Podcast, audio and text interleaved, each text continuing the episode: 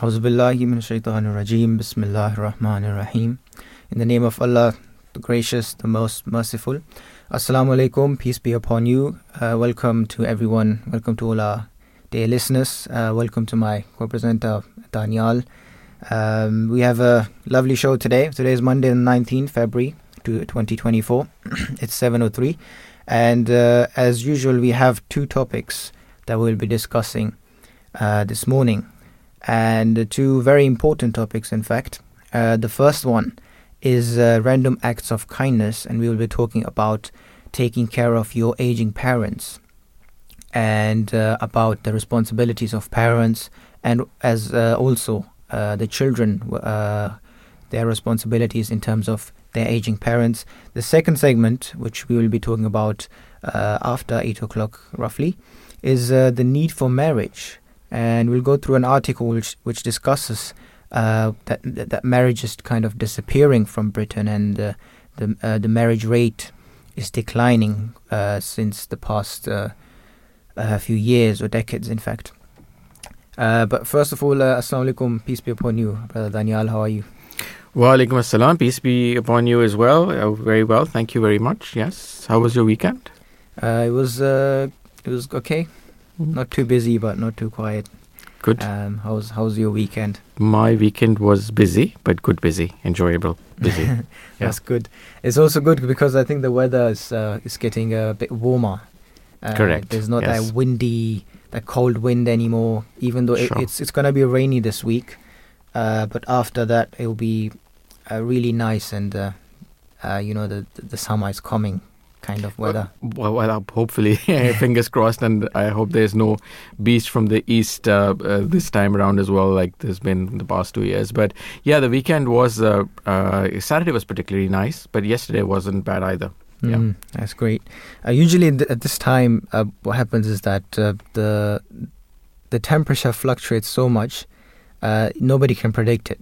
Mm. I mean, uh, I know I don't know if it's just London or the whole of UK, but it it get it gets warm and suddenly it spikes up, uh, it spikes down, it gets freezing, and yeah. then it gets warm again, and then you know Mother Nature is playing with us. They're like, yeah. don't let them know their next move.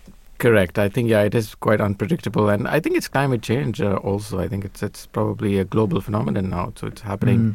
You know these uh, these variable temperatures happening um, everywhere. Yeah. So uh, let's start off with the with the news headlines. So we'll go through the papers and uh, uh, discuss what's going on today. Um, the i the i newspaper says that a variety of stories. Um, The I says Chancellor Jeremy Hunt still hopes to introduce tax cuts in the next month's budget without also cutting public spending. The paper says Mr. Hunt is under pressure from Tory MPs to reduce the tax burden and notes he has previously said he would uh, prioritize tax cuts over maintaining state spending. It adds, though, that Treasury sources have insisted cuts to uh, services will only be necessary if economic forecasts limit Mr. Hunt's financial headroom.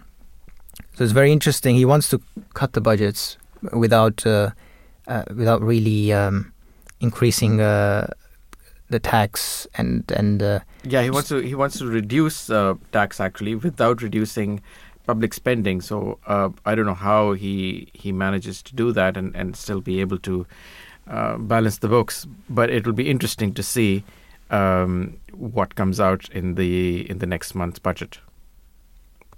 Yes, and the the Times says that schools in England are to be issued with new guidance to help ban the use of mobile phones.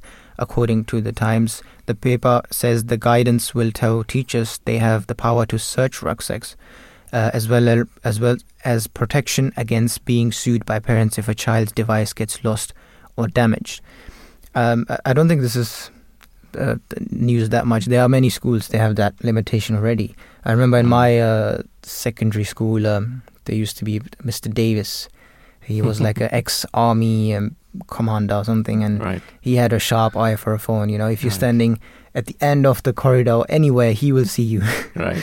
So the whole school was always scared that if I You'll pull out caught. if I pull Yeah. out my phone, it's there's a ninety percent chance it'll be it'll be gone, and, Mm. and Mr. Davis gonna take it. Right. No, you're right. Uh, uh, but I think it's good to have. Uh, I, I think this is a step in the right direction. Uh, Mhm. there is, uh, you know, pupils shouldn't be uh, using mobile phones during school time. There's no business um, uh, them them taking out their device Mhm. and, and using them. Yes, uh, after school they, they obviously can, Yeah. but school time absolutely not. So I think this is a step in the right direction. Mhm. But it's also very strange. Um, I mean, if you're sitting in the classroom, the teacher is teaching. How how can you just take out your phone and start going on your phone? Especially if the teacher is, is telling you to Mm. put it away. Uh, many children have, have really, I think, that's a really bad behavior. That despite the teacher telling them multiple times, they just ignore it. Um, Yeah. Well, I, I've always heard stories. I'm not. I haven't studied in Pakistan Mm. um, as such. I was very young, but uh, like my parents or my elders always tell me that the children here are very um, Spoiled. spoiled. If if this was in uh, in Pakistan, no, no, it, not just in Pakistan. I tell you, this is uh, in the East generally, Mhm. uh, even in Southeast Asia, even in South Asia. You know, you look at India, you look at other countries, Bangladesh, Yeah. uh, and even in China, Singapore, um, uh, Malaysia, Indonesia, even in those countries as well. There is a huge amount of um, uh, emphasis on education. Uh, Korea uh, also comes to Mm. mind, and absolutely zero to- tolerance policy when it comes to you know use of mobile phones or any other devices or any or any distractions for that matter, and and teachers are usually quite strict. So this is I think Mhm. an, more of an Eastern uh, phenomenon, I, I should say, and, and the Western phenomenon uh, is to you know let people do what they what rel- they want. And, relatively, yeah. and I think the the West you travel from, uh, you know, um, eh, the more sort of liberal it gets. Mm. So Europe, I think, is still sort of uh, middle ground. yeah, but some in the- European countries have, have stricter rules. Have stricter rules, exactly. Yeah. But uh, if you go to North America, I think it's e- even more sort of liberal policy Mm. where students are allowed to do whatever they wish and um, so yeah i think uh, there, there's a there's it, it varies a lot across the globe Yeah, no, that's definitely a, a step in the I think the better direction because discipline uh, is is actually I believe is is much more important than the actual education they give. Uh, Um, discipline is part of the education actually yeah it's yes, part of it- what it should be. yeah. Mm, Uh, like in, yeah. in Japan, for example, they have um, they have what you call a, a combined uh, cleanup session before the school or after the school, Mm. and everybody has to take part, and Right. uh, everybody does it. There Yeah. there is no no one messing around, Sure. and that's why you see like the J- Japanese the whole country itself is very organized, very disciplined. correct Uh, they take care of cleanliness. And I remember Khalifa Rabi Hazrat um, Mirza Tahir Ahmed, the fourth the fourth yeah. head of the Ahmadi Muslim community, uh, one of the education ministers of, of edu- education secretary of the UK came to him and asked him like, what's your suggestions on the education system? And his holiness answered uh, i mean very you know briefly that uh, uh, according to islam children uh, don't need to be taught about various religions about uh, different things in, in such a young age. They should be taught firstly discipline and just basic moral uh, teachings so that they grow up to be a good human being and the rest of the education will, will follow so that was a really i think a very uh, deep deep uh, understanding he had of uh, young children instead of teaching them he didn't even say tell them about islam Mm, uh, mm. or Christianity or any religion. He said they don't need to be taught religion that early because they're still understanding how to walk, how to talk, how to how to Mm. deal with people. So yeah, this I think this is a this is a good step in the in the right direction. So let's see what uh, right what's going on in the future. The Daily Telegraph says that Business Secretary Kemi Badenoch has accused Henry Staunton, the former chairman of the post office, of lying in a row over the handling of the Horizon scandal. Mr. Staunton, who was sacked in January after a uh, ITV drama brought, uh, brought renewed public attention to the scandal, told the Sunday Times he had been asked by a, a civil servant to slow compensation payouts to postmasters until after the next election in order to reduce the government's financial liability. The paper reports that in a series of social media posts, Ms. Badenoch, uh, Ms. Badenoch said the comments were full of lies. Yes, I haven't seen that uh, particular series, uh, the ITV series, but obviously it has caused a huge amount of uproar, and um, uh, the post office scandal has been in the headlines for many, many days now. Um, and um, Mm. yeah, I I think uh, it's it's only fair that the person who was at the helm at that time, um, uh, and if he, he tried to hide any information, should be should be uh, held accountable for for his actions. So Yeah, definitely. I mean, I, I myself haven't got such a good understanding of this topic yet, but even even the um, uh, the the Daily Mirror, um, this is in the front page of the Daily Mirror as well, Mm. and they say that sub sub postmasters have reacted to Mr. Staunton's claim with fury and urged voters to uh, oust the convers- Conservatives at the next election, according to the um, uh, one of the uh, Michael Rudkin. Uh, he said that whose uh, wife was uh, wrongly convicted amid the scandal tells the paper this government needs to be punished at the ballot box. Um, where now 24 years on, how long is this going to take? So yeah, I think people have been waiting for a long time for for that for some compensation on this. Mm. The Daily Mail reports that police officers shared uh, graphic details of the injuries suffered by the three people killed in the Nottingham knife attacks in June of last year on WhatsApp. The paper says one officer posted the details on a group of other officers. It says another sent the distasteful message to his wife and a friend. A gross misconduct hearing was told. Uh, the families of victims Grace O'Malley, Kumar, Barnaby Weber, and Ian Coates are reported to have been left sickened.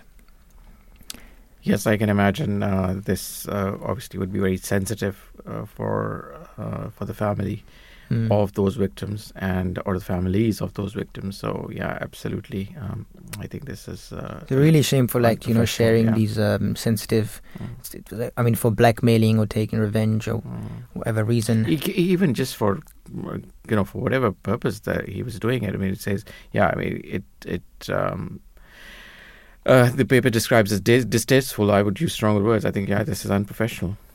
Definitely. Uh, ministers have been urged to end the postcode lottery for cancer care. According to the Daily Express, uh, in some areas, just one in four people were treated within the 62 day target window last year. Uh, what's this uh, postcode lottery? So the postcode lottery is what what they're actually saying is that it it depends on which postcode you live in, Mhm. um, and that would uh, determine if you um, uh, if you will get the uh, the cancer uh, cancer care that you need within the 62 day target set by the NHS. For what, for starters, I think the 62 day target is also.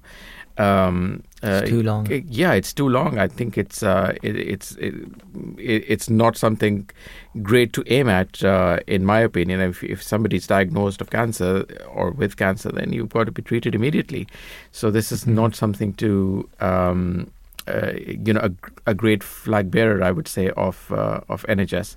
But what they're saying is that even this target is not met in many many areas um, unless you belong to the right postcodes, according to them. Yeah, is it just me, or I, I mean, I've been in the UK for almost a decade, um, and I only I've, I've seen the NHS, according to the news, just keep dropping, keep dropping, keep dropping, keep dropping. I mean, what's going on? How, um, even though they, the I see a lot of promises from uh, various parties that we will take care of the NHS, we'll improve the healthcare system, but it's just going down and down, and I think they they might just uh, You're absolutely right. I, privatize it. I think what what happens is um, what has happened is that uh, over the last 10 years, I'd, I'd say, well, probably even 13, 14 years. So after the financial crisis, really, Mhm. um, that's when funding began to be cut for uh, for NHS uh, under the under the Tory governments, uh, successive Tory governments Mm-hmm. and um, uh, NHS has received less funding than it needed in uh, it- almost in every year. And uh, even though the government keeps saying that they're spending more money on NHS than they have in the past, the, the truth is that the uh, NHS has never received money in the last uh, 13, 14 years uh, to the tune of what they've actually asked for. and the Mhm. funding. Um, uh, the the actual funding has actually um, come down. So yeah, you're even, right. so even the doctors' pays. Um, there's been a huge, even if it's issue. Yeah. it might. Uh, I mean, they they should be. I've I've always said this before that uh, I think it's the Scandinavian countries who who uh, give the doctors a really really good pay, doctors or engineers or healthcare workers, Sure. and uh, you see them like people are prioritizing those jobs. Right. Uh, over here, um, I know one one of my friend's wife. He she's a doctor and. Um, she says that it's, it's like it's so pointless. Like, Mm. why would you waste so many years of your education Correct. and at the end you're you're earning i mean probably less than You're many, earning many other easier jobs Correct. That and and almost uh, you know the average uh, uh, salary in in the UK. You're absolutely right.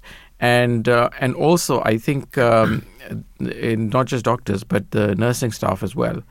Uh, they're not being Mhm. paid well, and which is why I think it was uh, in the news a few days ago that uh, the Royal College of Nursing said that the number of uh, uh, pupils in uh, who are training for for nursing has come down substantially, Hmm. and therefore uh, that is going to be a huge concern for for NHS as well. Um, what do you of- think of uh, like privatizing or or making this um, uh, like uh, like uh, you you have to buy nhs insurance um, like uh, the the system in uh, i think germany or america over there you have to pay for healthcare but at least you get some healthcare you know proper healthcare I, I, I think NHS number one. I think is a is a great brand, and it's a, it has provided great service to the people of this country uh, since the second since the end of the Second World War when it was actually set up. So I think it um, it definitely has a role to play. I also think, and and from an from an Islamic point of view as well, I think it is the responsibility of the government to provide healthcare. So Yeah. um, and and it just has been over the last few decades uh, provided good service to uh, to the people of this country, and I think still can if it is funded adequately. So I think it's a it's a funding issue um, rather than anything else. And uh, and you know even today, um, it, like it's like it says over here as well, in certain in some postcodes, when if you if you go to NHS, you get excellent service. So it really depends on you know um, uh, where The you live and and and uh, what area, uh, what sort of service you get in that area. But um, yeah, I I would be not very happy if NH- NHS was privatized. Yeah, I mean, we pray and hope the best for. I mean, NHS is definitely a great service, um, especially for those which which um, are, you know, um, less which earn less money, Less privileged, yes. less privileged Mhm. because uh, it's a free service, and you know, having having uh, the right to have some health care, uh, it's I think it's a basic right, and everybody should have access to it. Yeah. Uh, so it's probably the funding issue that that we need to focus on. Um, Russian President Vladimir Putin has been accused of planning the killing of opposition leader Alexei Navalny down to the second, according to the Metro. The Russian prison service said on Friday that Mr. Navalny, who was serving a 19 year sentence on charges widely considered to be politically motivated, had died after saying he felt unwell following a walk.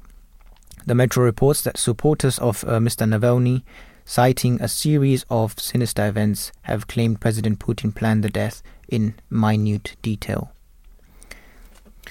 Yeah, we see I- some I mean- I mean, Russian news coming out. yeah, I mean, apart from the war. Mean, Correct. I mean, uh, yeah, it's God knows uh, how minute uh, uh, or not was um, uh, was the planning, but yeah, I think there is from the sounds of it, um, there does. I mean, it does look sinister. He was, um, after all, the opposition leader there, and he was gaining popularity um, as well.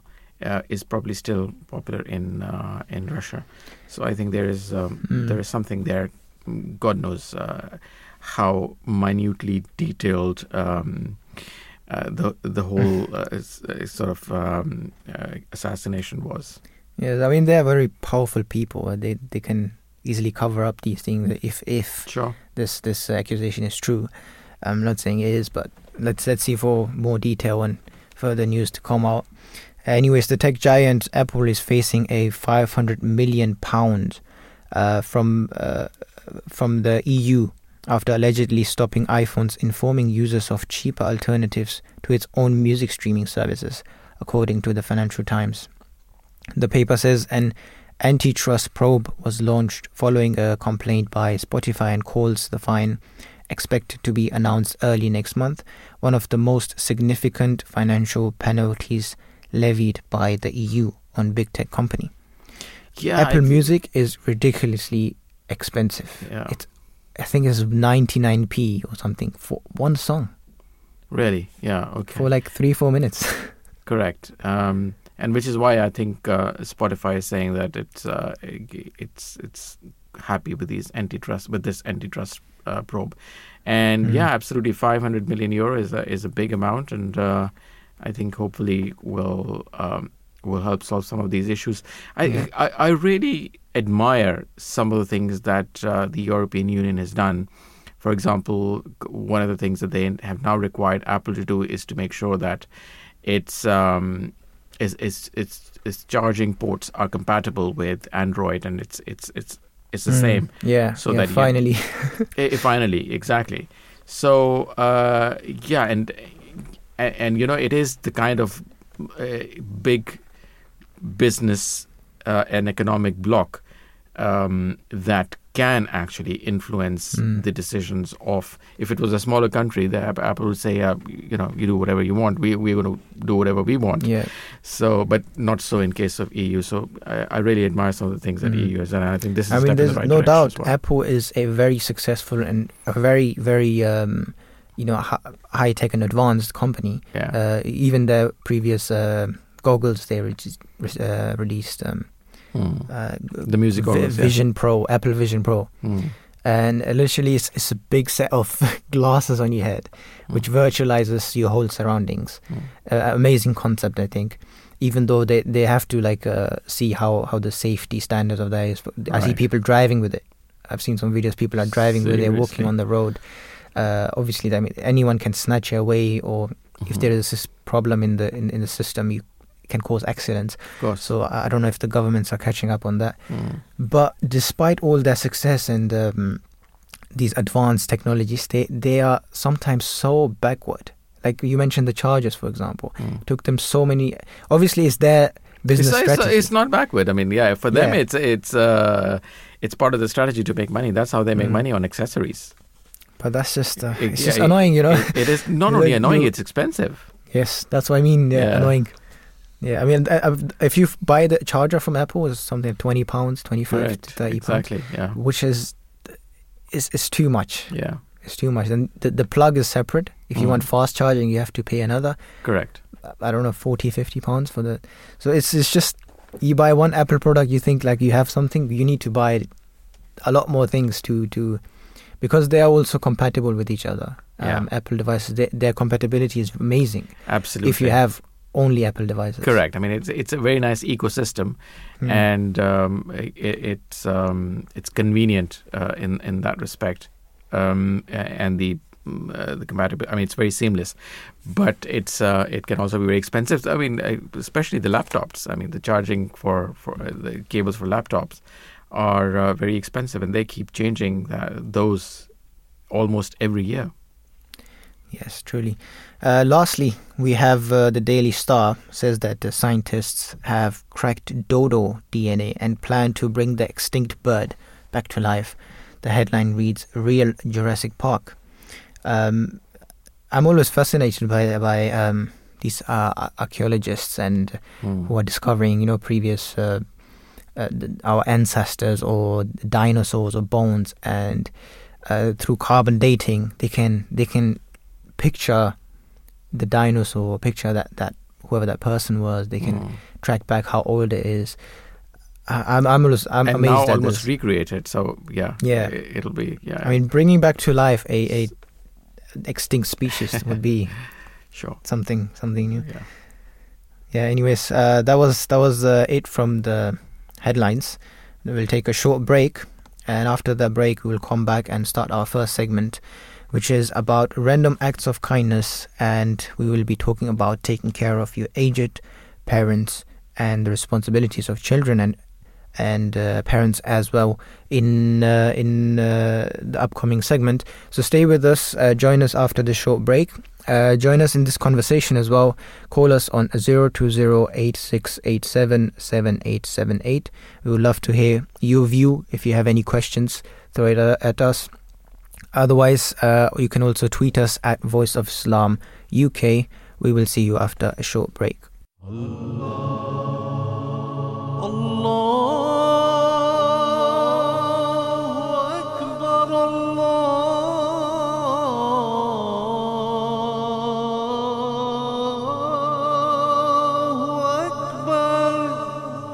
You're listening to the Voice of Islam Radio, broadcasting on DAB and via the internet 24 hours a day. Assalamu alaikum. Uh, peace be upon all our dear listeners. Welcome back to the Breakfast Show. It's uh, Monday, the 19th of, 19th of February, 7:32.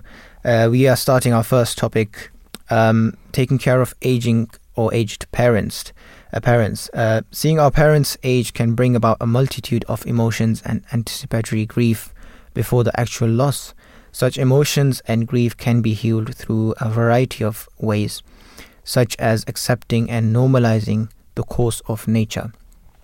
Uh, taking care of your aging parents, um, it's uh, a really, really important part of uh, many people's lives uh, a day to show the act of kindness, not wanting anything in return. And it originated um, in Denver, Colorado in 1995.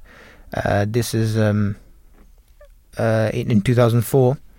Uh, so this day, which we are uh, going to celebrate, uh, it started in New Zealand, and this day is held for positively for not only the receiver of kindness, but reactions are reached to the giver these acts of kindness can be done all year round.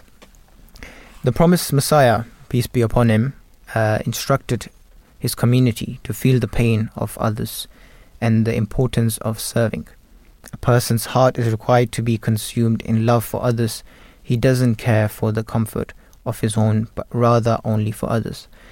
So we see that the teachings of Islam in the Holy Quran um, and uh, even in some uh, societies, I would say, uh, parents have a have a really really high regard, uh, whereas in some parts of the world, parents are not taken care of um, in, in in the manner or they're not given the respect they deserve. Uh, in the Holy Quran, a very beautiful verse, um, it mentions that um, to the believers uh, that lower the wing of humility for your parents, mm. meaning that you know, like in your in front of your parents, just lower yourself like you're nothing, mm. because you are nothing compared to the favors they have done on you, and don't even say as much as you know a sound of oof or even a, a ah or yeah, something like that. Yeah, even an expression of um, yeah. of, discomfort, of dis- or, discomfort or dislikeness. Yeah, yeah. because uh, the the favors of your parents on you are so so great mm. you can't repay them even if you try to repay them in your whole life very true and a prayer in the holy quran mentions that um, uh, that oh my lord have mercy on my parents because they nurtured me they raised me they took of me when i was you know a, a young child I, mm. I, couldn't take care of myself and uh, i was dependent and they took that that um, obviously they are their parents, but there are so many things parents do which they don't have to. Mm. You know, they mm. that love a mother and child have is, is something God given, but many things which parents do, they go out of their trouble, out of, of the, out of their comfort to give to their children, even though they wouldn't have to do that in some cases. So, uh, in in this regard, we have a guest with us um, who is uh, Lucy Jackson uh, policy manager for health Louise and Jackson. care. Uh, Louise Jackson, sorry, was a policy policy manager for health and care, and uh, has been with Age UK for just over two years. Uh, Assalamu alaikum, peace be upon you. Welcome to the breakfast, breakfast show, Louise. Thank you so much for inviting me to come and talk to you today. Thank you for joining us this morning and taking some time out of your schedule. Uh, to, today's segment, we're, we're, focusing on kindness towards elderly people and uh, you know taking care of your parents. Tell us a little bit about how important this is uh, how important this topic is itself, and uh, why we need to discuss this more.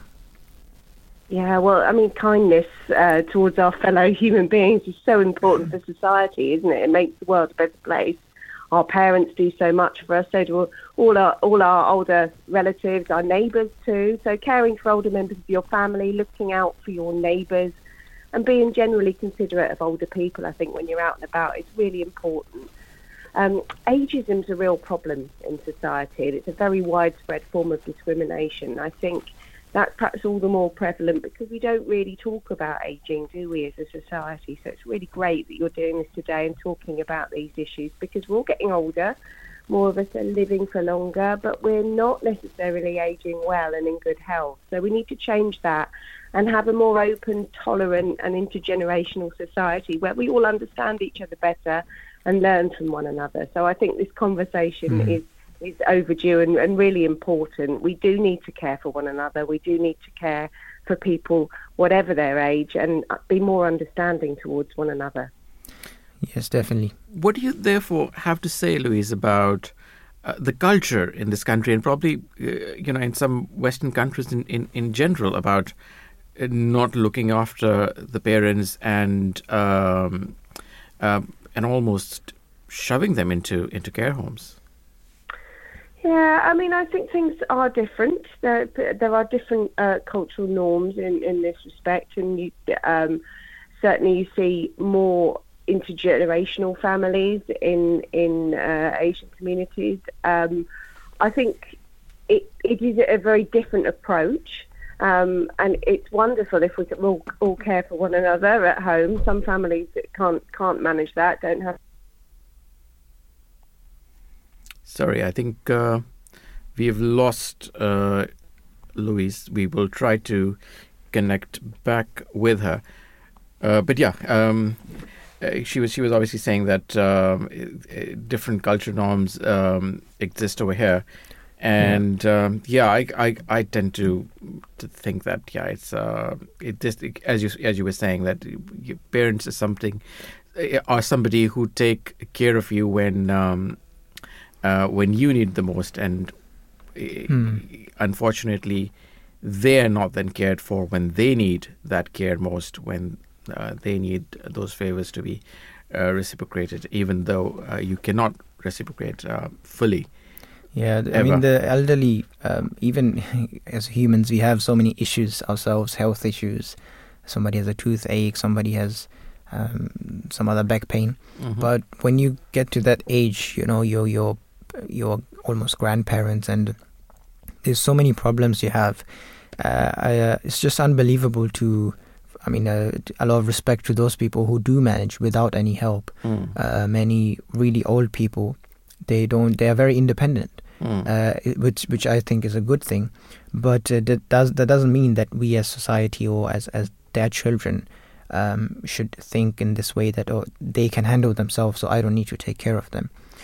We should always fulfill our part and uh, do do our best to serve them, even if they don't need it. And you know, just as they they uh, they took care of us, they did so many things, so many uh, sacrifices for us, which they didn't need to do uh, but they did it out of love. We should repay that same love um, when when they are older, when they need us. And um, I think t- today's age, especially since uh, social media came out, um, the, the loneliness factor has so it's a uh, massive has problem. I think. I think spiked it's, It's the I um, think it's the number one problem now. Here Yeah, I in think India. so. Is, is Hello, yeah, you- Louise, you're back. problem. Yes, I'm really sorry. I don't know what happened there. I connected to uh, something else. No, no, that's So, uh, that's that's all right. that. So yeah, so so you're telling us about uh, yeah, g- g- your thoughts really on uh, on what more can uh, uh, can siblings or can, well can uh, children do to take care of uh, of their parents? Well, I think you need to listen. I think you need to listen to what, what, what your parents or other older relatives as well, or even your neighbours. You know, it's Hmm. important that we think about older people who may not have family around us. Sure. uh, I have to say, because just listening is really important. You picked up on a really important point there around loneliness. Um, loneliness, um, you're much more likely to become lonely as as, as you become older, mm-hmm. even if you're living with family. In fact, in fact, because aging is, can be a very isolating experience. Your health is failing. Understanding that that that, that those challenges um, that your parents or, or your older relatives may be facing is really important because it can be very isolating if you're mm-hmm. experiencing you're slowing down, you've got problems with yeah. with your, your body isn't doing everything you want it to do. Mm. Um, if you're having problems processing, if you, you have cognitive difficulties, yeah. or you know, just if you know you're you're you're not hearing as well, so that can, that in itself can be isolating. And if English isn't your first language, that too can be very problematic. We did mm. some work mm. during the pandemic with the Muslim Council of Britain, and we talked to uh, a, a, lot of older people who who uh, about their challenges during the pandemic, and they found communicating with health professionals, for example, mm. really isolating. And it's quite difficult if you, if English isn't your first language. You have to do that via somebody else as well because yes. sometimes these issues you don't really want to discuss with your children. So I think that having that understanding is going to be really important, mm. um, and and listening to what older people have to say.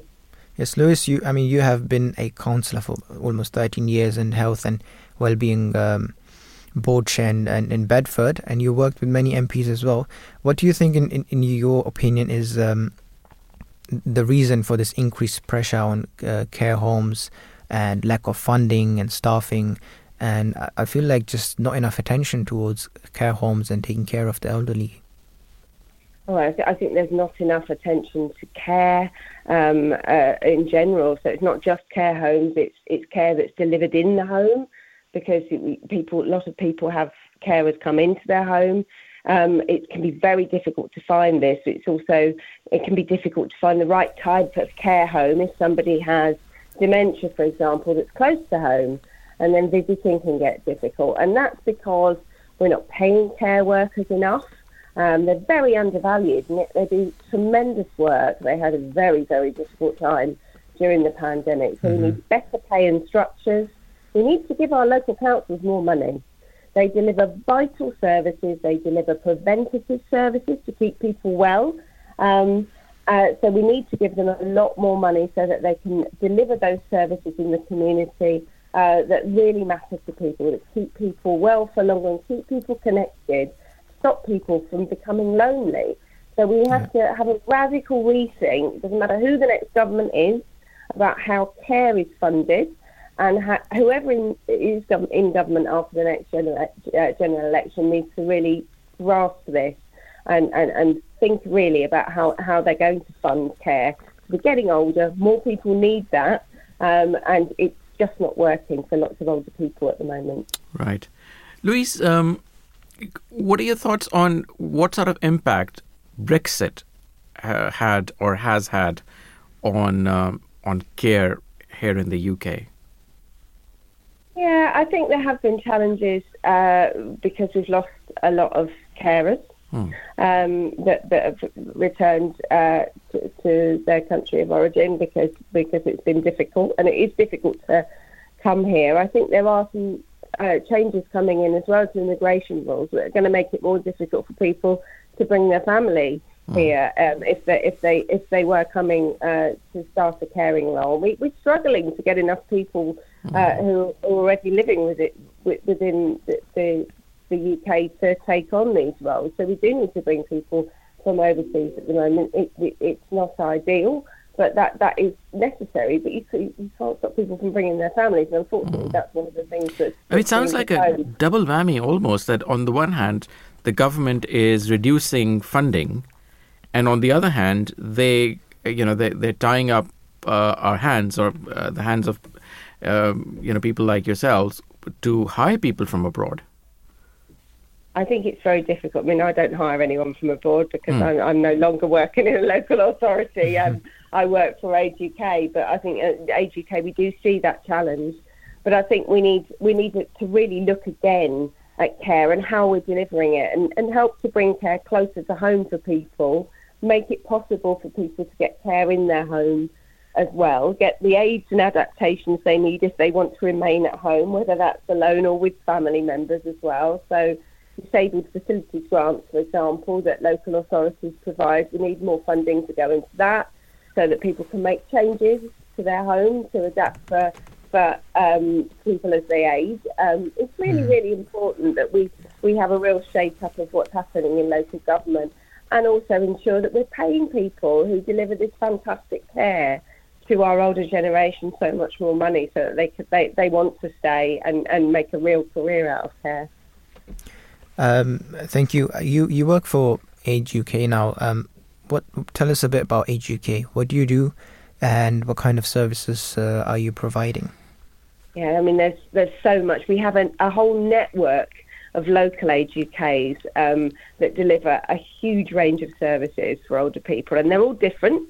They all do different things. So they have handy person services. They'll go in and fix things. So a curtain rail comes off, for example. Somebody will come round for a small fee and, and repair that. Um, befriending services, uh, home from hospital services. These are really important. So people can come home from hospital safely, and uh, someone will go in and make sure that everything's set up for them, that they've got milk in the fridge, that kind of thing, and also sit with them and, and look after them in those those few days afterwards. Uh, picking up Yeah. prescriptions, if, uh, foot care, um, carer support, lunch clubs, falls prevention services. Huge range of things. That, that we, I mean, the, the list is endless. It really is. Yeah, the whole Uh, package. Yeah. Yeah.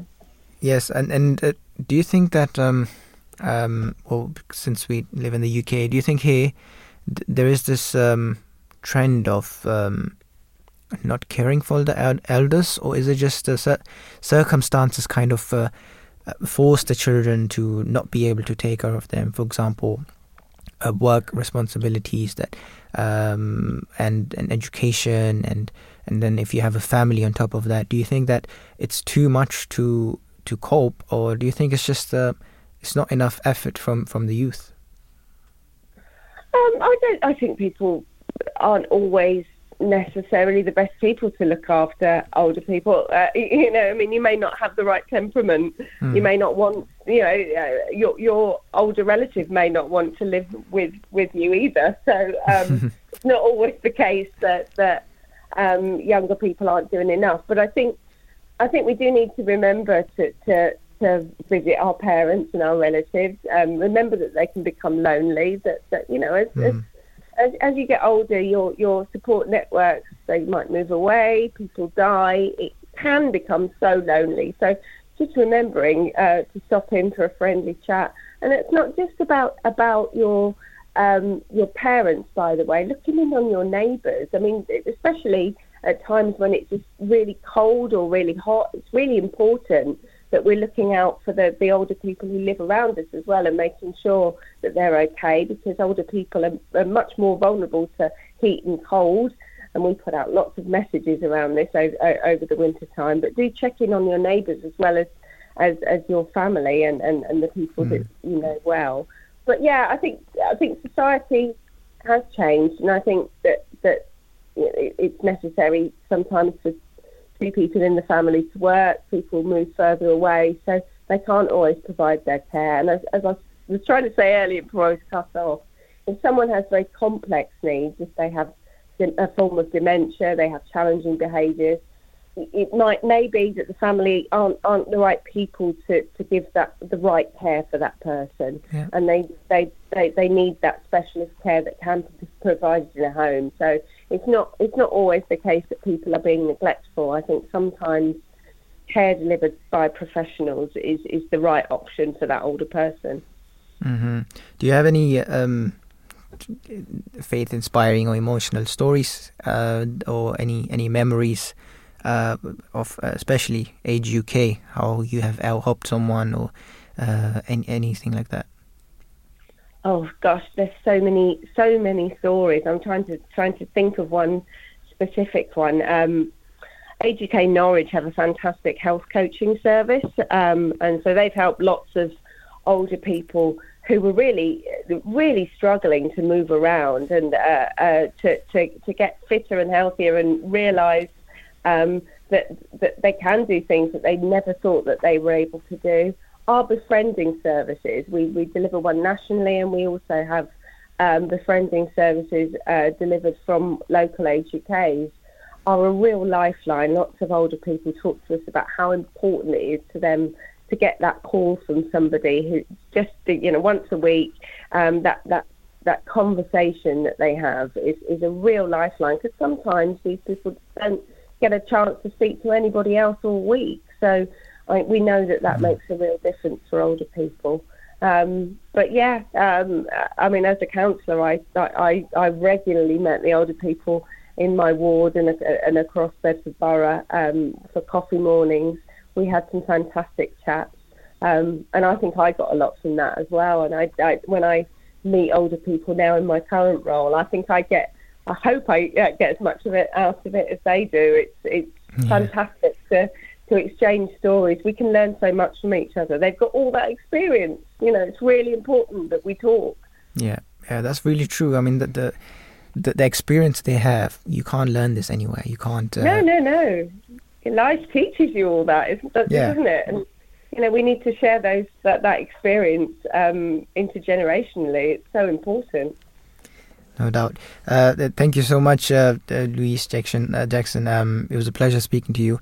Uh, a lovely I'm chat. Sorry, we got cut and, uh, off. no problem, no problem. Thank you for coming back as well. yeah, have a lovely day, and wish you all the best with your work. And um, we hope and pray that the situation um, of of the care homes and just generally taking care of the elderly is, is more um, appreciated and more, more promoted. You have a lovely day too. Thank you very much for inviting me to come and talk to you today. Thank you. Bye bye. Have, have, uh, have a nice day. Um,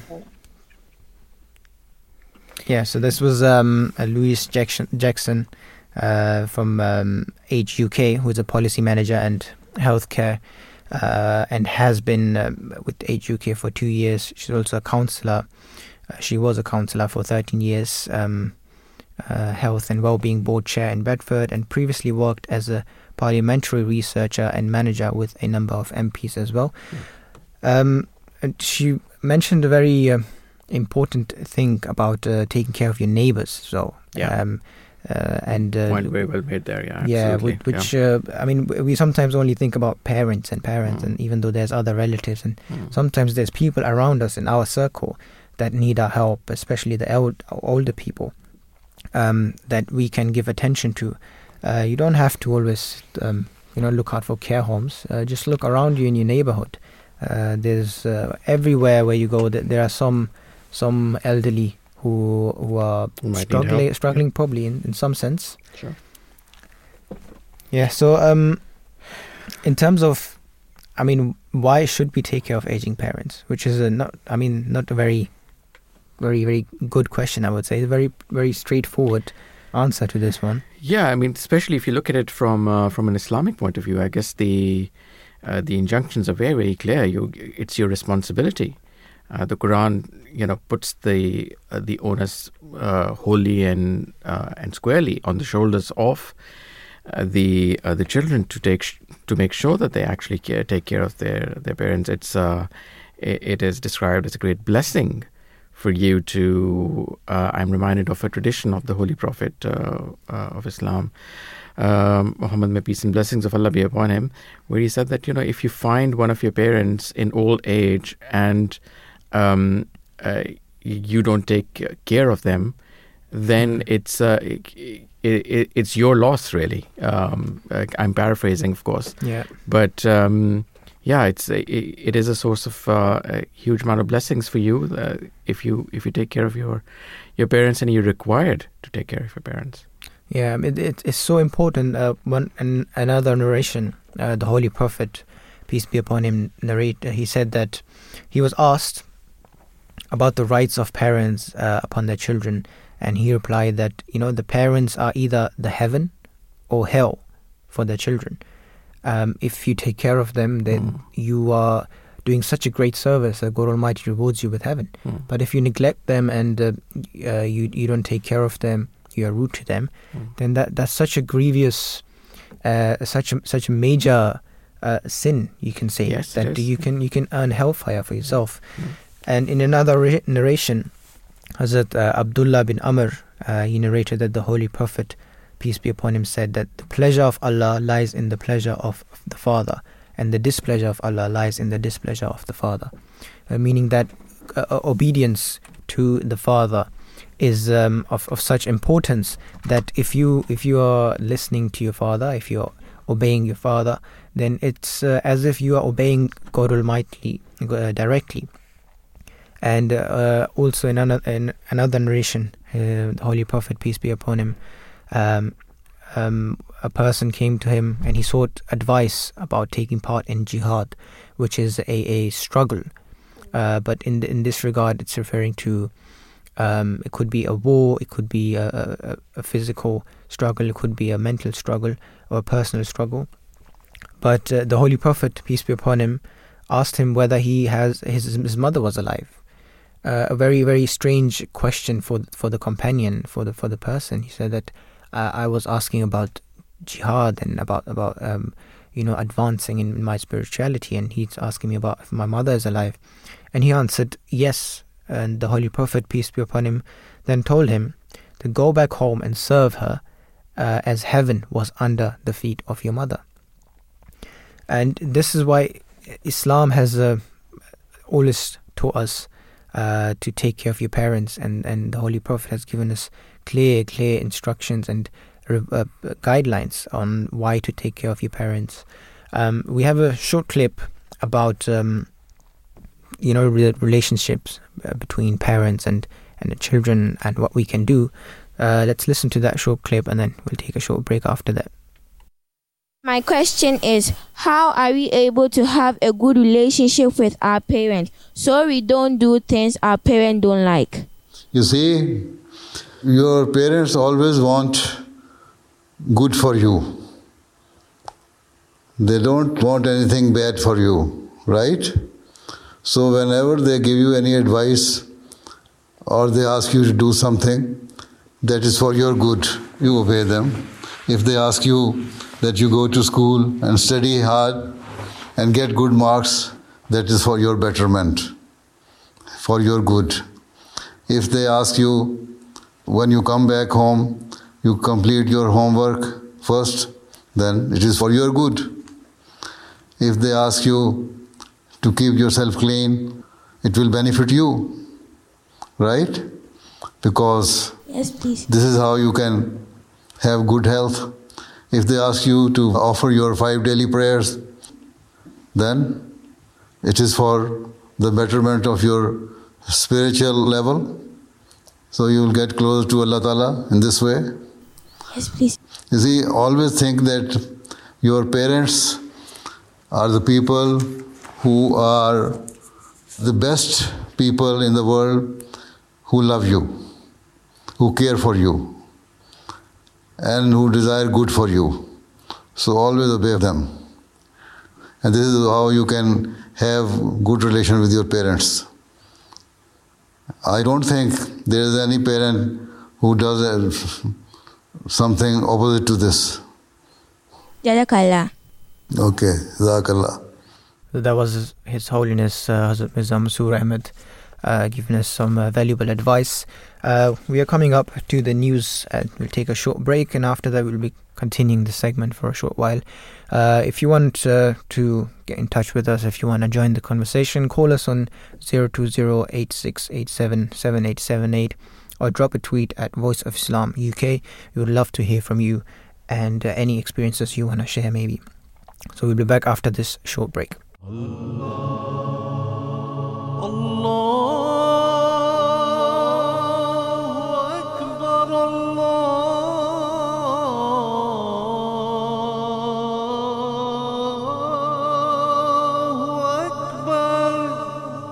You're listening to the Voice of Islam Radio, broadcasting on DAB and via the internet 24 hours a day. Assalamu alaikum, peace be upon everyone. Welcome back to the breakfast show. Uh, it's 8.04 and we are discussing uh, the, the, importance of taking care of your parents and aged people um, and uh, visiting their care homes and so on. In this regard, we have a, another dis- a clip of a discussion uh, of a program called Faith Matters, which plays on the MTA, um, about about tensions between uh, children and their parents. So let's listen to that discussion, which uh, which has uh, which is very important and is teaching us some very valuable lessons. Jazakumullah for your question.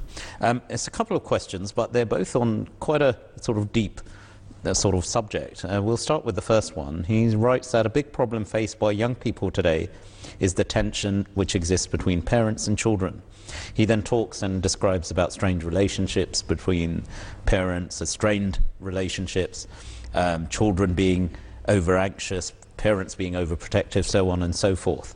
He then asks the most pertinent part of the question, of course, is what guidance is provided within Islam for both parents and children for avoiding such a situation.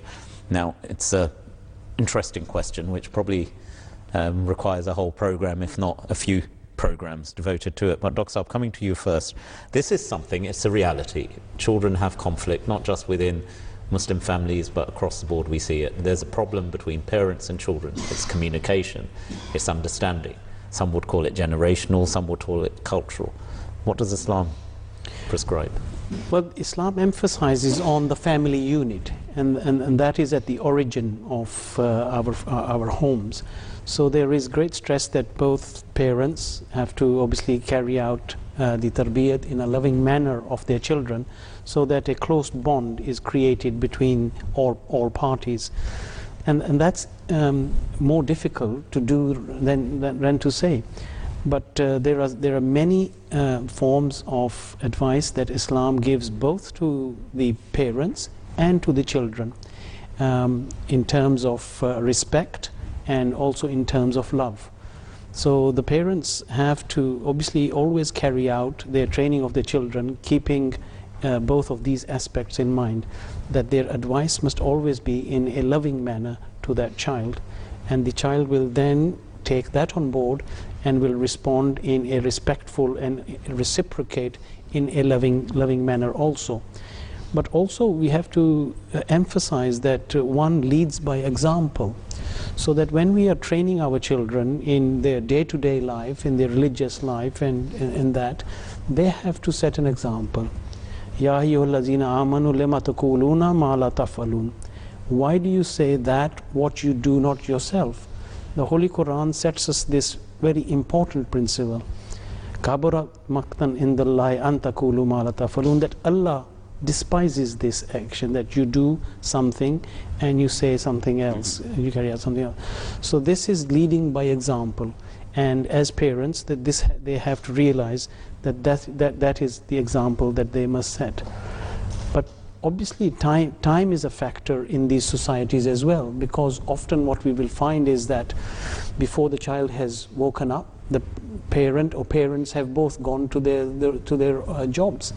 And when when they return the children have already gone to bed. So that that uh, contact is minimal in those respects and therefore uh, you cannot carry out their training with that in mind. So that is something that uh, we have always to take on board, that uh, keeping the family together in the home and then carrying out their advice in that respect is an important issue. Reference, I mean, you've talked about the sort of parental responsibility and obligations. Um, Yasab, if I could come to you as well, equally for the children, there's a responsibility unto the parents as well, which is also important and sometimes lost in today's world. Absolutely, I agree that uh, this is a, a two way street, and both have to work equally with one another in order to um, work towards betterment and improvement. The Holy Quran has laid great emphasis on respect for parents or elders for that matter. The Holy Quran says that we should not even express our displeasure by making a slight sound of, ugh, what, are, what, what do these parents always tell me? Mm-hmm. And quite the contrary, we should pray for our parents. Rabbirhamhuma, have mercy on them. Kama Rabbayani Saghira, because they helped me and nurtured me while I was young.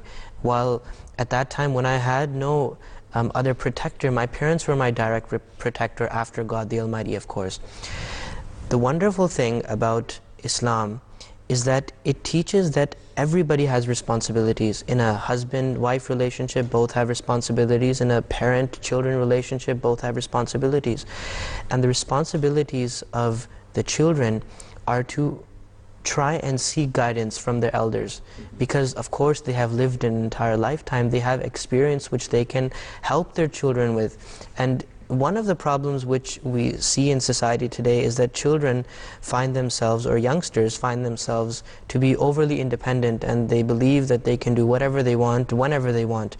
But we see that this always leads to trouble because that guidance is not there, which our parents or our elders can give us.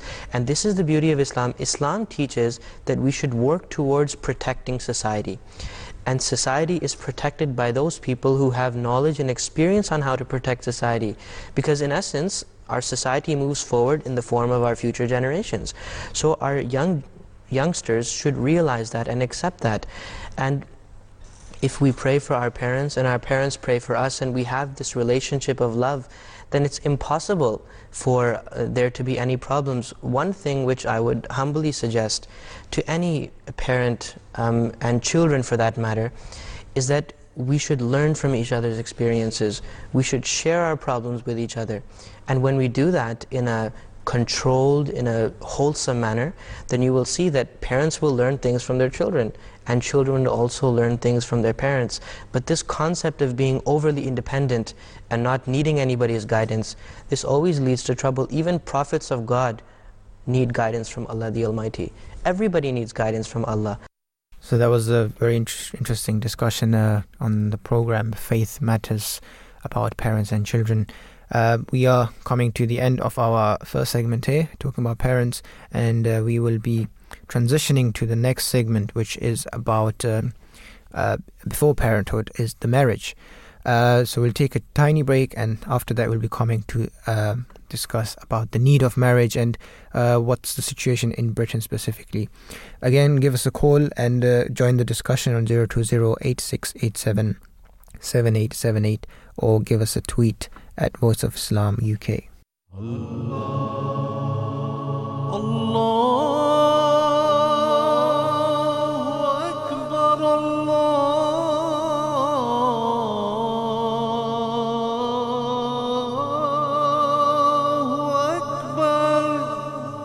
You're listening to the Voice of Islam Radio, broadcasting on DAB and via the internet 24 hours a day. Welcome back. Um, thank you for uh, for listening in, everyone, and uh, I hope you're enjoying this discussion. Uh, we are moving forward to another important topic. Um, think tank uh, Civitas study in 2021 revealed that marriage is disappearing in Britain and will likely all but fizzle out sometime in the second half of this century. Civil partnerships have flopped in sp- uh, spectacular fashion. Uh, couples in a civil partnership account for less than half of 1% of all marriages and civil partnerships in the UK.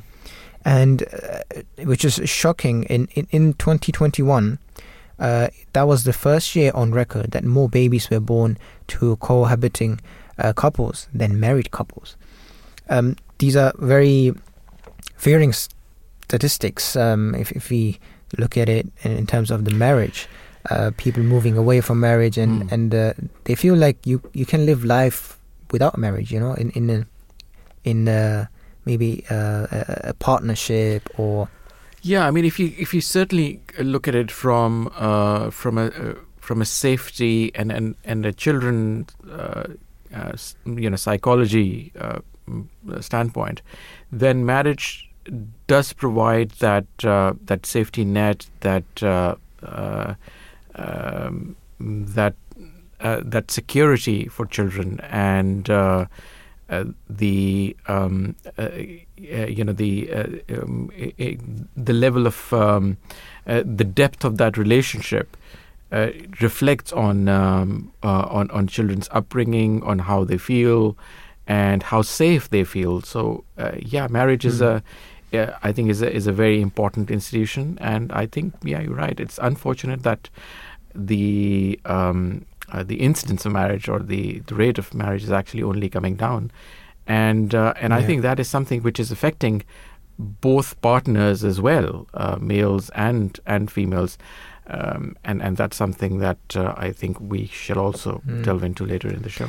Yeah, nowadays there's been this social shift that um, marriages, um, not marriages, but uh, successful and long-term uh, partnerships can exist outside the bond of Mm. marriage, uh, which is which is causing a lot of issues. Uh, of course, in terms of our Islamic view, marriage is a very important part. Um, so much so that one of the narrations of the Holy Prophet says that uh, your wife is, is uh, completes your faith Mm. um, meaning that there is so many so many uh, benefits and uh, hidden advantages to marriages that it's it's essential for your faith as well. I mean, the Quran actually describes both husband and wife as um, as sort of a garment for for each other, as a, as a sort of covering for for each other, and um, and and shows how dependent um, they are Mm. on each other. Let's now go to our first guests uh, for this particular segment, who are Mr. and Mrs.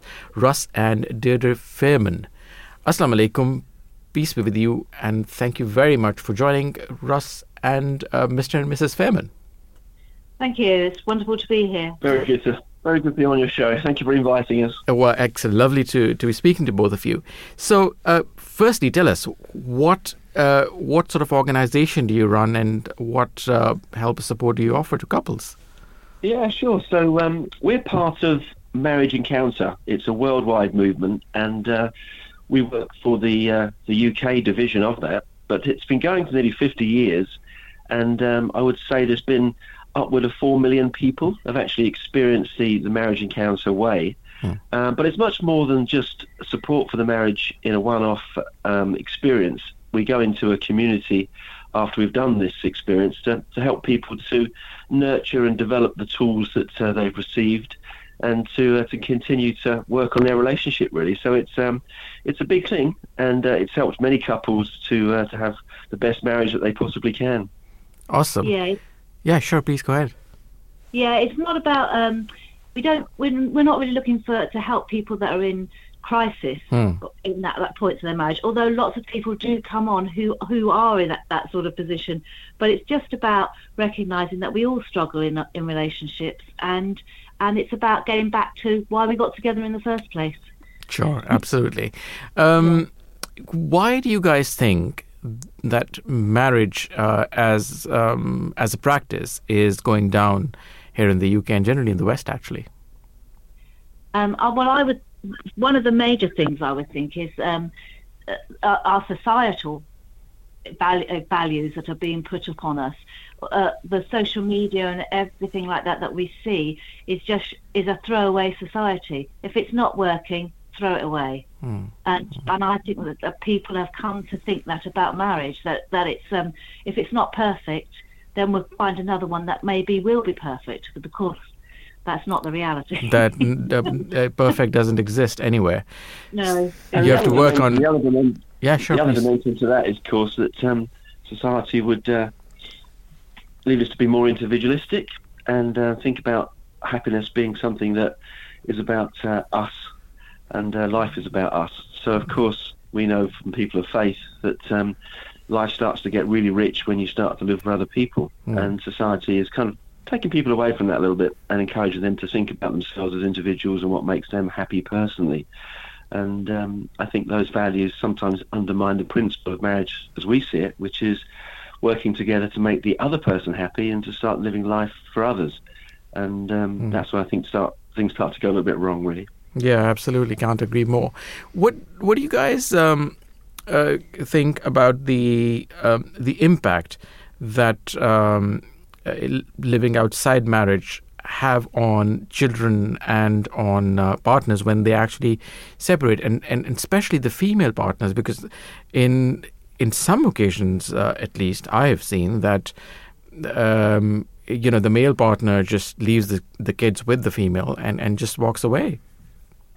Yeah, it's it's it's a very sad situation, isn't it? When when couples feel that they can't continue together, and it does affect the family. I mean, we've had it in our own family as well, and it, it's the the children are really affected, and they do need a mother and father to to help with because because none of us are perfect. So when one parent gets stressed with the children, it really needs the other partner to then step in and say, you know, we can do this together. It's not all on your shoulders.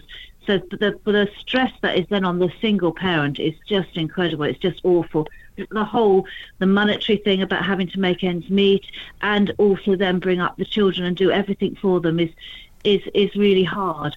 Uh, and I think um, that the role model, you know, kids need to see a mother and a father figure, and they need to see that that actually you can you can argue, you can have disagreements, but you get over it and you can carry on living as as a unit and and not in a loving way and, and not um, not just walk away from it, not just fight it. You know, mm-hmm. it's so important to see to see that happening within a marriage, within a within a um, situation like that. And I think when people are not married, they are very much more um, ready to walk away from the situation. They yeah. feel like they haven't made that commitment.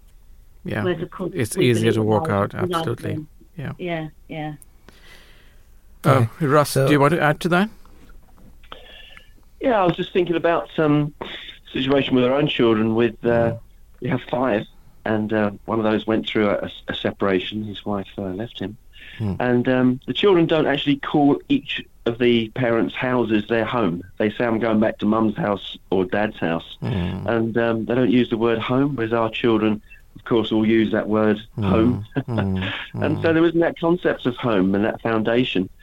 And uh, I think, as Deirdre said, it's it's so important for children to be witnessing people that uh, can work through things and uh, that's an example in their own lives that um, that life is so rich when you uh, are able to manage conflict in a loving way, when you're able to to make things work, and that uh, there's a there's a solid outcome. And of course, in separation, that's uh, sending a message to them that um, that things can't be overcome, which is which is not great, right? And what are your thoughts on the impact on the female partner when she's left to um, uh, to take care of the kids, and the male partner just walks out because, as you said, there is no commitment? Yeah, it's massive. I mean, there's the two fundamental needs that we see um, in marriage and encounter that we're trying to help people to come to terms with is one of being loved and accepted, and um, Another one is, is self-worth. And these are the principal things that in a marriage that you're feeding each other. So you're helping each other with those fundamental needs that human beings have. And uh, for the female to be on her own there, that's a huge dent, isn't it, to those mm. those values of self-worth. You know, you've got that huge sense of maybe rejection and uh, being undervalued and they're just undermining the, the, very things that build us up as people. So, you know, there's practical things, isn't there, with a, a woman that's bringing up children maybe on her own, but there's also spiritual things there uh, around being loved and accepted, and uh, having that sense of self-worth, which are really undermined. And uh, you know, we can see people very, very broken, female friends that um, have fallen into that situation, which is um, really unhelpful in their lives, of course. And yet, society continues to promote this. Um, uh, uh, this attitude that it's okay not to be married. Yeah. I mean, isn't it unfortunate that you know there, there is um, uh, there's a disproportionate amount of uh, of impact here um, uh, on on on mothers as opposed to fathers if they're looking at, if they are living in a partnership as opposed to a marriage, um, and and and yet you know social media and everybody everybody just talks about it in a very glamorous way. Well, there's you know we're people of faith, right? And we know that um, to hold a, a, relationship together, it takes a lot of uh, forgiveness and mm. uh, it takes yeah. a lot of love. Yeah. And both those things are spiritual dimensions, you know. And um, I, I, think that to actually be not embracing that um, and, and calling upon a higher order to help you with those those aspects of love and forgiveness is really hard. So I, I, kind of parallel two things here with what's going on in society. I, I look at people who have got faith and uh, are praying together and calling upon uh, a greater being to help them with uh, love and forgiveness. The, the percentage of marriages that stay together in a faith context is so much higher. I mean, it's double, isn't it? Yeah. So uh, there's an element there. There's a parallel thread going on, and I would say that some of these messages that are coming out of society that it's just okay to throw the towel in at an early point and everything's fine. You can just carry on, get another partnership quite often those messages are not coming from a faith-based message because they don't include that dimension of um, of forgiveness and, and love that, that comes from that higher order being in a faith. Yeah, I think it also adds to the to the commitment part, um, because um, that's also religion has put place marriage because of uh, of these commitments and responsibilities. Uh, otherwise, I mean, the, the husband uh, when he's uh, not husband, well, the partner, the male partner, if he doesn't feel like taking care of the children, he will leave. But marriage kind of bonds him to Yes. taking care of children. And even if you look at the law here in the UK, that um, if you have to split, if married couples split, uh, they, they split the wealth uh, 50-50 as well, which is making them more restricted to um, staying together. So I want to uh, hear your view on um, what's the what's how important is it um, that the government takes uh, any kind of um, puts in any any kind of laws or this or or maybe regulate regulates um you know partnerships. Do you think uh, the government should have any anything to do with this um or or not? Well, I think that um, you know if if you look at what it costs the country in terms of split marriages, that's not really spoken about too much, is it? But there's a huge cost to that, you know, in terms of mopping up the mess that's created after a, a marriage breaks down. And um, I, I think it's just look at it from um, an economic point of view or a well-being of a society. We're just adding so much complication to our society and so much overhead in terms of managing the consequences that it's just so in the government's interest to better support marriage. And um, we're not seeing that in, in any level, you know, financial or some of the support programs that could be funded to help marriage. We just don't see that. And um, it doesn't make sense to us because we, we just think it's it's in the country's interest to be supporting marriage. Yeah, and I also think I also think that we we're living in a society that the government is supporting that we can be anything we want to be. You know, if if something if being single and having five children makes you happy, then that's fine. That's okay. We'll support you doing that. Or because it's all about the individual, the individual's um, happiness. What they, but it's only short-lived. It's only they're not recognizing that all of these things are just short-lived. They're not the joy that comes from having a faith, and they're not the joy from being in a committed relationship in a marriage. And it's just, it's so upsetting. It's so um, short-sighted to to think that um, people can be you know, whatever they want to be and do whatever they want to do. It's like the children and relationships are their ownership. It's like another toy or, or you know, it's not, it's not um, a commitment. And that's just so sad because they're missing out on so much. And the government does need to do something, but they're just scared, aren't they? Yeah. So one one problem uh, I think everyone is facing. Um, the, there was research conducted that uh, this this decline of marriage is much less obvious among uh, high income groups. So money is is a huge issue, uh, and the average cost of a wedding, um, you know, calculated last year was around thirty thousand pounds. So Mm. how much do you think that financial situations are affecting marriages? Listen, you raise a very good point. We've got uh, a son who's getting married this year, this year, which we're really delighted about. And um, Congratulations. The cost of that, yeah, thank you. Yeah, we're absolutely delighted for them both.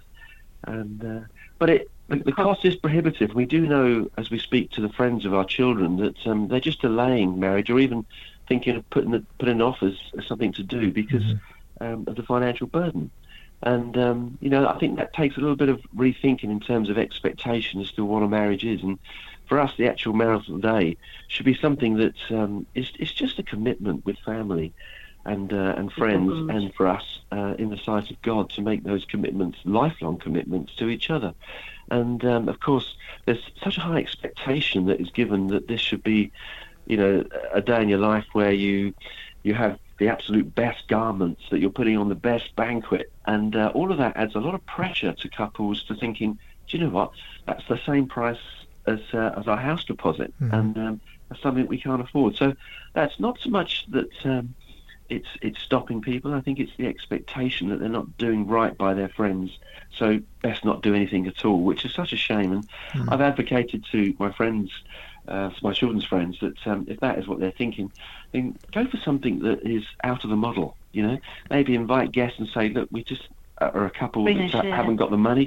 just just make it a bring and share. Yeah, Yeah. and we have a fantastic day. So that shouldn't be uh, a restricted piece. But I think I think also it's it's that it, it is the commitment that, that, that still actually people see marriage as more of a commitment and so Yeah. they still want to hold on to being two singles, so that therefore they won't get married because they know that it's easier to get out of a relationship that isn't marriage than it is to um to to come out of a, a marriage and get divorced. So I think um maybe that, that that's in the heads of some, a lot of people. I mean, I've spoken to some of my my son's friends, and they say, "Well, we don't need to get married. We've made the commitment. We're living together as a married couple, Yeah. and and um, so what's the point in marriage for us?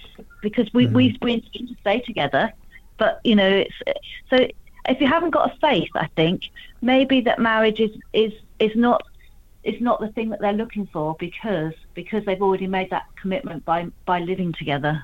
I don't know. Yeah. Anyways, think when you're not in that, that place. You know, when you when you have a faith, it's difficult to to understand how what other people are actually thinking or what they actually believe. So um, yeah. Yeah, you got a point there that I think faith also uh, does have a, a great role in, in terms of marriage as well. But uh, even p- people with um, no faith or atheists uh, also have um, marriages and happy marriages. So it's it's a it's a tricky one. Even though I, I do believe, even as um, as Muslims, we believe that marriage is is, is part of your faith, and uh, getting married um, it, it again puts that responsibility and commitment on you, uh, and this will in future help the children uh, to have some kind of security. You know, what, what like uh, Yeah. otherwise, um, if you're not married, you can you can. It's so easy to split, so easy to to to uh, not away. be not be responsible, Yeah. and that uh, that puts the toll on the children afterwards. Yes. I mean, for me as a, a man, quite often guys are more selfish, I think, than ladies. that um, one of the amazing things of, of my marriage that uh, I've gone through is that um, it's it's an an amazing um, project in some ways to actually help you to, to form as a person and to be less selfish and to start thinking about life being something that you live for others rather than yourselves. So to that point, really, with, with Marriage Encounter, the thing that um, the program that we run is that I was likening it to uh, as we would come up in the car um, to be where we are at the moment, likening this this experience really as being one around the journey with the car. So as you um, as a new driver, you, you get a bit of help from your mum and dad, don't you, as to as to how to drive the car. You pick up bad habits, and then comes the day that uh, you need to take some lessons from a professional, and the professional has to undo all the bad habits to get you safely through the test and pass it. Because quite often the guidance you get around you is not professional or not that helpful sometimes. And uh, you come into the, the the experience, the marriage, you know, with some funny ideas at times and then you um, you, you start to uh, pick up the, the, the right habits and you get through your driving test. But then you've got the car, you know, and who who drives a car for the whole of their life without taking it for a maintenance or a service? You know, either do it yourself or you take it into a garage. So I think uh, with marriage, with all the ups and downs that occur, the stresses from jobs and things that happen, redundancies and the loss of a child and bereavement and all these huge pressures, you know, sometimes you just need help through these things. So I think it's really worth investing in a, in a marriage and not just uh, crashing through it, making the thing up as you go along. And uh, it's great to have organisations around you that uh, you can call upon just to give you a little bit of assistance to, to work through things sometimes, you know. Yeah, that was a great example there. Uh, thank you, uh, Mr. and Mrs. Uh, Fairman. It was it was a pleasure having you on the show and uh, and uh, having a chat with us. And uh, I hope you have a lovely day ahead. Thank you very much for joining us. Thank you very much. Yeah. Yes, we're here with our grandchildren, so we're really looking forward to it. Bless you. Oh, Have a great. great Thank you. Thank you. Bye-bye. Bye bye. That was uh, Mr. and Mrs. Um, Fairman um, uh, from Marriage Encounter, um, uh, was which is, which is a worldwide Catholic Christian organization that supports married couples. Um, now we have uh, our next guest on the line as well, um, who is Mrs. Uh, Katharine Hill.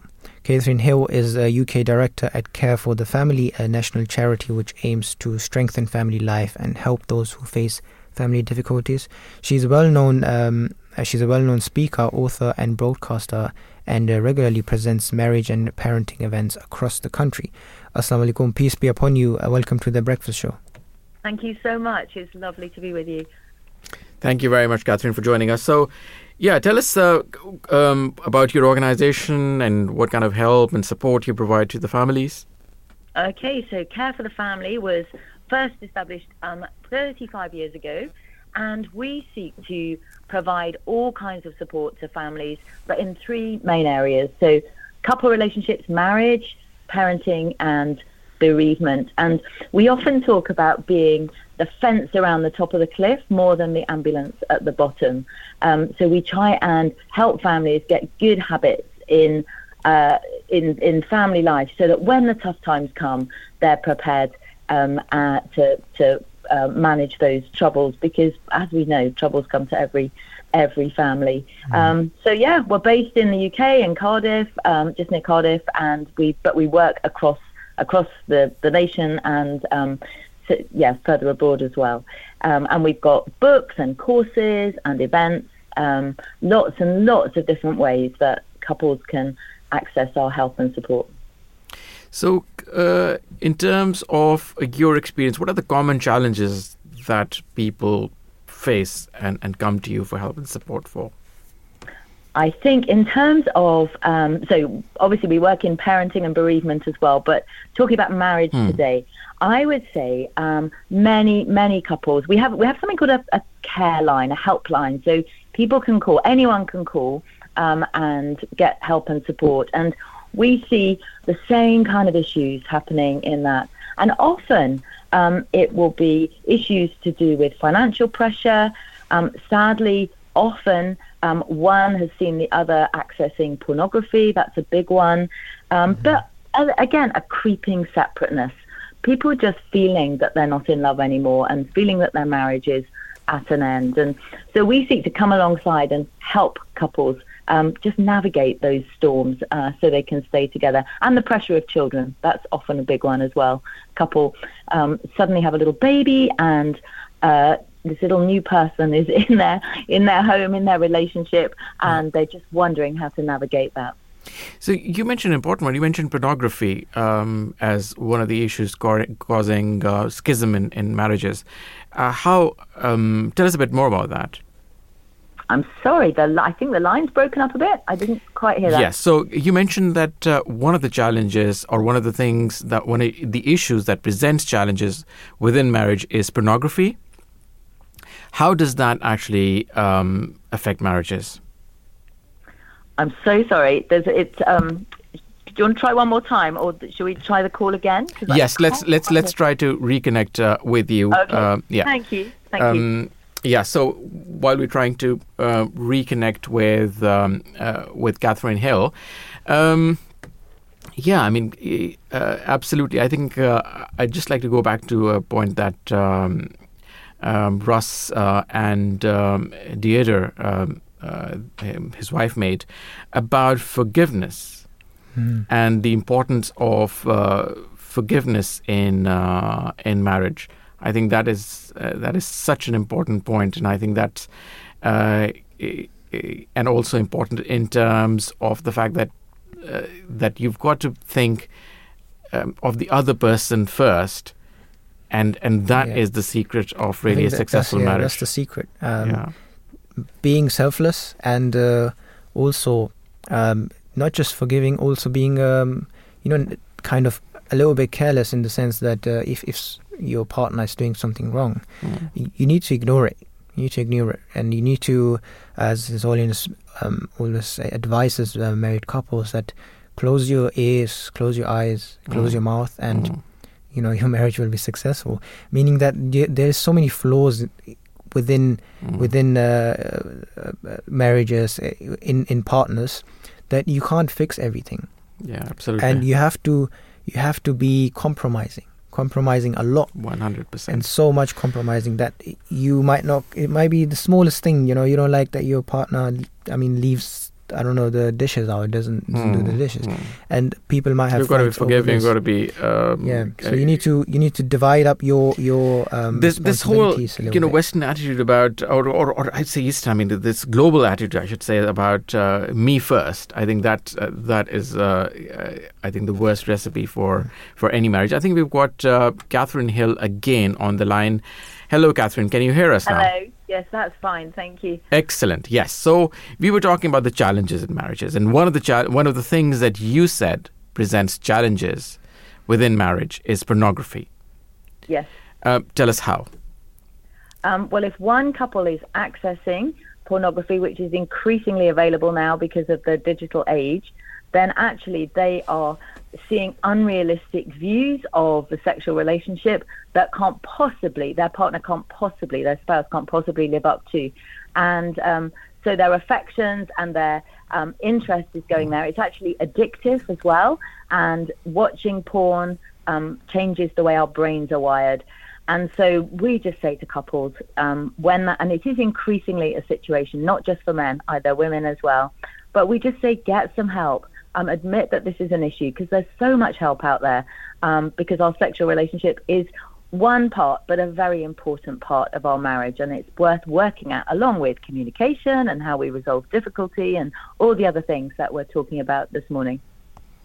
Yes, definitely. I mean, uh, one of our previous guests, Mrs. and Mrs. Fairman, they also mentioned faith as being part of the marriage and, and vice versa.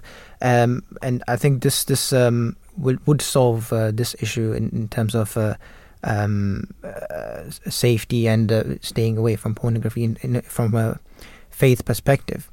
Um, but uh, which what, what kind of um, treatments or how do you deal with with these issues that are presented to you, uh, what are like your top uh, suggestions? You know, for um, number one, people come with you with children as well. Uh, pornography is an issue, and uh, you mentioned one more thing. I forgot. If you can just repeat that as well, please. Um, I think I said financial pressure. Yes, yes, yes. Um, that's it. I think any of these things, um, I think pornography is slightly different, and, and I would definitely recommend getting an accountable relationship, getting some professional help. Um, but so many of the issues in marriage, we can help ourselves by just beginning to talk together about it, by bringing the issue out into the open and learning to communicate well. So, to be able to, we often talk about it being like a couple are sitting on a sofa together and this issue is between them like a cushion. Mm. And you put it out in front of you and realize we're a team, we're on the same side, and, and begin to learn to talk about these various issues together and talk about how we feel um, and listen to the other one, and then try and find a solution. And if that solution doesn't doesn't work, then go back and try again. But that's a really good place that most couples can begin at. Mm-hmm. And for some, it's too hard, and we need to get outside help. And I think one of our big messages is to say we we get help in anything else in life. We buy a new computer, we learn how to do it. We I think one of your previous callers was just talking about learning to drive a car. There's no shame yeah. in getting help in learning how to build a really healthy, vibrant marriage. Mm. Yeah, I think that's that's really important. Uh, communication and and admitting that you're not perfect. You know, there'll be so many. Yes. Uh, as I was saying earlier, there'll be so many flaws within you and your partner as well that maybe a lot of people would feel ashamed to mention them or uh, or hide them. Uh, and and communication does solve, I think, almost um, every issue, isn't it? It does. Well, beginning with communication. And also, I think I've been married now for 39 years. And in the early days of our marriage, I think I didn't understand that conflict was a normal part of marriage, that we were going to have differences, that there were going to mm-hmm. be things that we um, disagreed over. And so the first few times we had a disagreement, um, I grew up in a family where uh, things weren't really brought out into the open and discussed, whereas my husband family was different. So he was bringing things up, and I was I was running for cover and refusing to engage. And actually, it's much healthier. Mm. Um, lots of research on this. That it's mm. much healthier to bring the things out into the open and learn to disagree well in a healthy way. Um, so that we can push through. Obviously, there's bad ways to disagree, but there is a way where we can just present what we're thinking and the other one listen. And I think understanding that that's an important part of marriage um, goes a long way. Katharine, do you think this is, uh, given what's happening in the society, um, that marriage is a is a or promoting marriage as an institution is a lost cause? Um, no, it's not a lost cause. Definitely not a lost cause. I think, though, what has happened is um, it's, it's all about commitment. So when a couple move in together, um, very often there's, there's a lot of research about this. For the for the woman, they often think this is it. This is it for life. Um, whereas for the men, mm. they don't they don't commit in the same way, mm. and that's the the important part of marriage is the making of those long term promises to each other. Gives you a long term goal. So when you hit a difficulty, you know you've promised to be together. Now, we have been in this long enough to know that it's not possible, um, sometimes not even desirable, to save every marriage. But nevertheless, when you've made that promise together, the commitment to work at it together is there, and the the idea that marriage and love is a choice and it's something that we do. It's not just a feeling. Um, we often we talk about um, January love at Care for the Family. The idea that it's easy to love when it's sun when the sun's shining and all is well, Mm. but what does it take to love when in those winter times? Um, and that sometimes is about choice. And so um, I think if we can help couples understand that and push through the difficult times, um, because they do come to every marriage, then that's that actually working through it, that process of that strengthens their relationship. So, do you think this uh, this new fad or um, uh, this new trend of people just cohabiting and not getting married is actually favoring men more than it is women? I do, I do, and there's lots of research about that. Um, that yeah, that shows that um, there's an ambiguity about it, and there's often that asymmetric um, uh, look at at commitment. Um, so I I do think that um, it's not to say that there aren't successful and happy long-term um, cohabiting relationships. There are, um, but by and large, the level of commitment between men and women is is different, or their understanding of what Mm. they're committing to. It's about expectations, I think. But Katharine, nobody talks about it. Uh, uh, uh, you know, you're you're probably uh, one of the very few voices out there who who, who are talking about this imbalance. Which is why it's so great to be on your program talking about it. Which is why it's so great to be talking to you uh, um, as well. Absolutely. No, but it's it's it's a shame that uh, you know young girls don't know about this imbalance. No, they're not. right, and- They're, they're not taught about this in schools. They're not even informed about this. And, you know, cohabiting is presented as um, uh, almost as fashionable. Yes, you're right. And the other thing, the other reason it's it's really bad is for children because if you're in a cohabiting mm. relationship, what what this is not always what happens, but a, what can happen is a mm. couple meet, they fall in love, they move in together, um, and the the woman thinks this is forever, the guy thinks this is just for now, mm. and then she gets pregnant, and then they have a baby, and the man feels trapped. He thinks I didn't sign up for this, so he might leave. And then not only have you got the woman who is um, uh, obviously heartbroken, but you now have a baby. Um, and so this is the uh, this is the issue that I think is really key is how this affects children, um, because they they are the ones that are the are at the centre of it. And all the research tells us, um, and there's lots of debate around why this is the case, but those who marry are more likely to stay together as parents. Sure. And uh, Katharine, I, I want to hear your view on um, the leadership. So uh, in, in Islam, we believe that, um, or I think in generally everyone believes that there is one. There has to be one leader for everything, for a country, for a group, for for everything. You need to have one person in charge. Do you believe that? Is that your view as well? That um, there needs to be one person in charge in the marriage as well? So, in our Care for the Family is a, a Christian organisation, but our resources that we produce, we have some that are available to the community, and most of our things are for people of any or no faith. So we love it that um, people from yeah all faiths access our our material.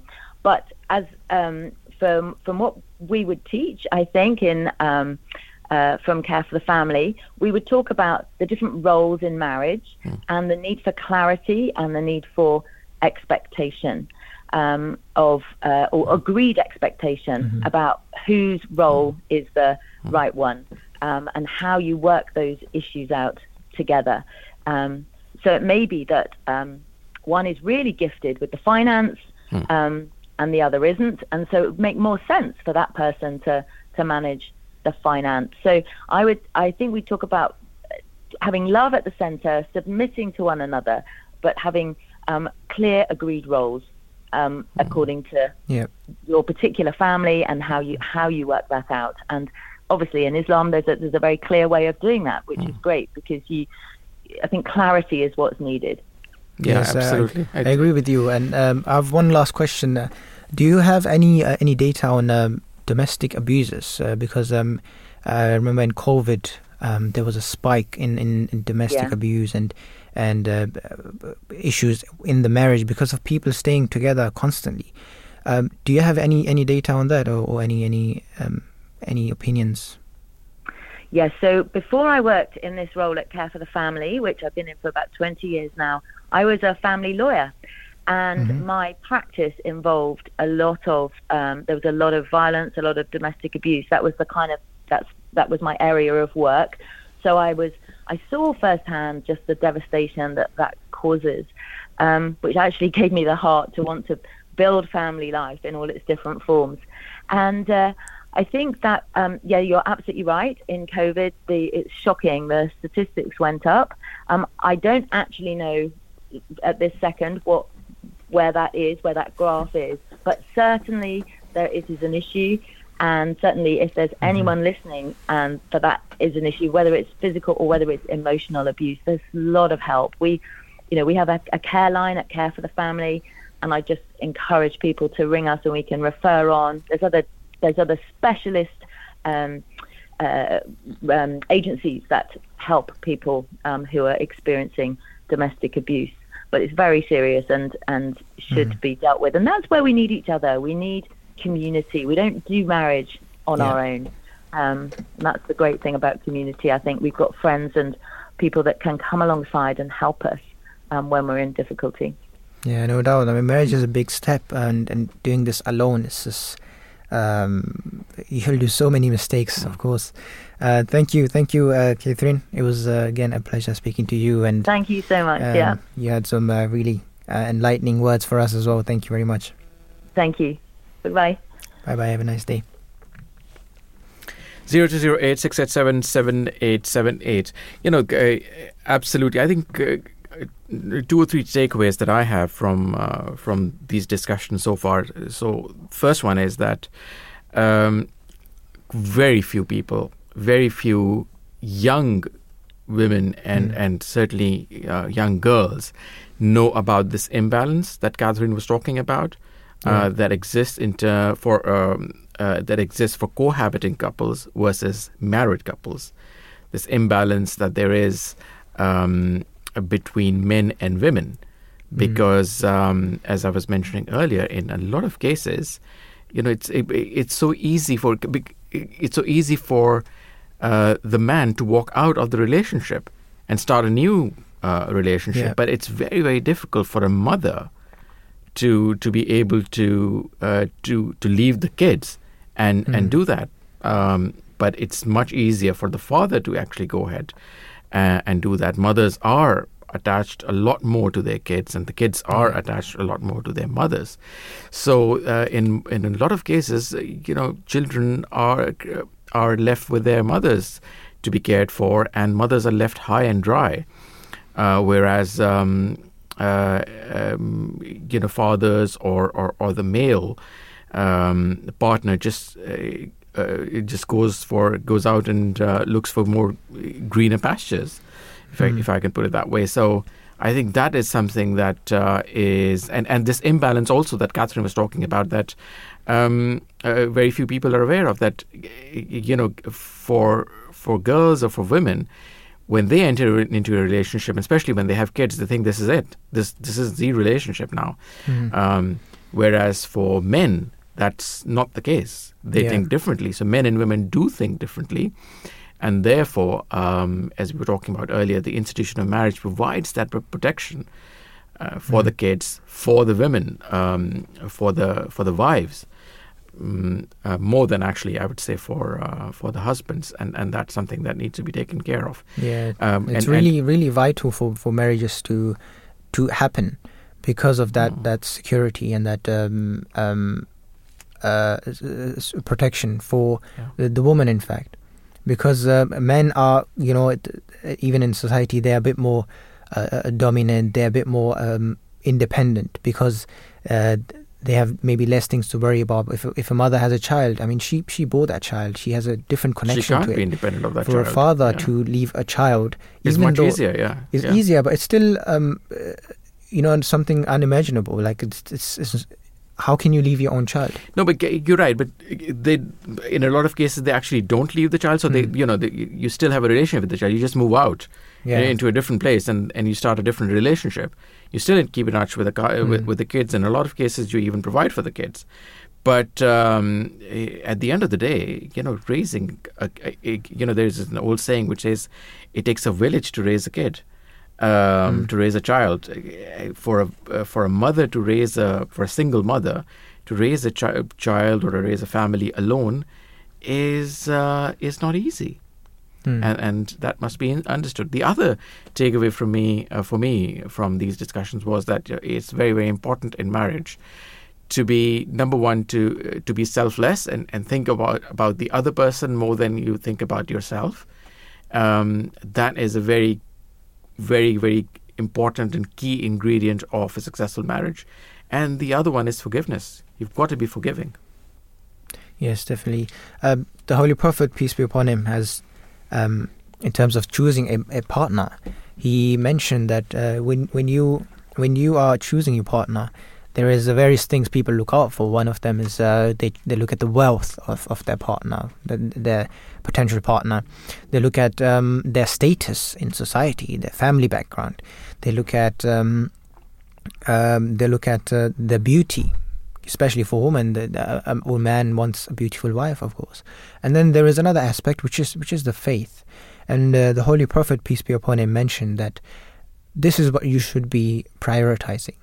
If you find a partner which is uh, which is uh, who is um, uh, who has good morals, who is uh, who has priorities straight, who prioritize, prioritizes his his faith over his worldly matters, that's the one you should pick, and that that quality itself is enough to to be choosing that partner, because a faith a faith person, a person of faith, somebody who is who has a connection with God, he has he has many things to look out for, and one of them is the responsibility and commitment.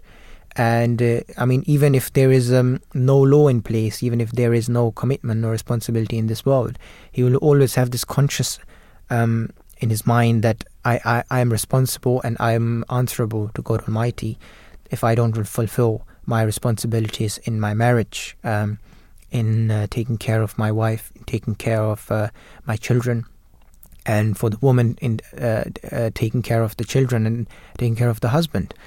Um, His Holiness Mirza Masroor Ahmad has also given us some valuable uh, advice on this matter. Uh, a short clip we can listen to. Stay with us. We'll be back after the short clip.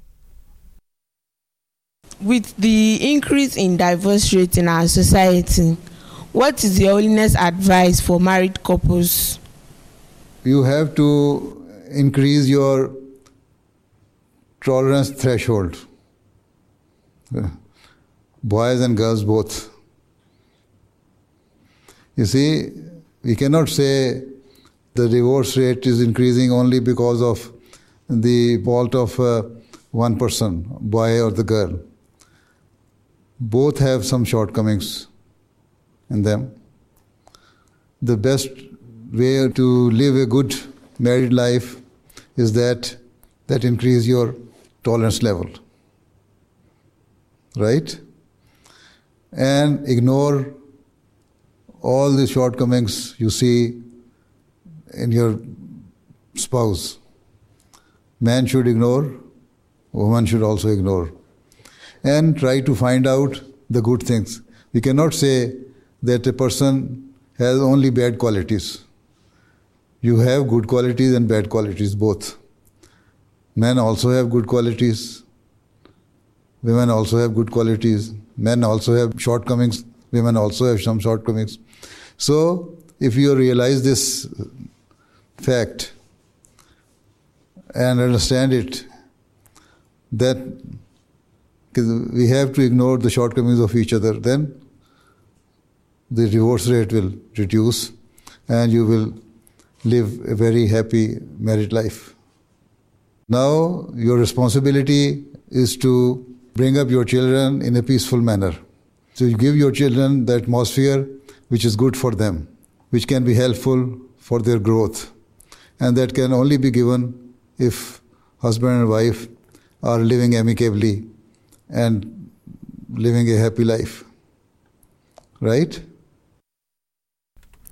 Undoubtedly, very, very, um, very uh, important words from His Holiness Hazrat Masroor Ahmad, the current head of the Ahmadiyya Muslim community, um, highlighting a, a, the key quality you need to have for a successful marriage, which is uh, your tolerance. You need to be tolerant, uh, tolerant, and and um, need to compromise a lot. Uh, that's it from us today. Thank you for joining us, everyone. Uh, it was a pleasure speaking to our guests. Thank you for the guests to join uh, to to uh, join us this morning, and thank you for the producers and the researchers. Uh, this is it from us today. I hope to see you uh, tomorrow morning again. We have another breakfast show. Join us tomorrow again and call in 020 Until then, Assalamu alaikum. Peace be upon you. Have a nice day.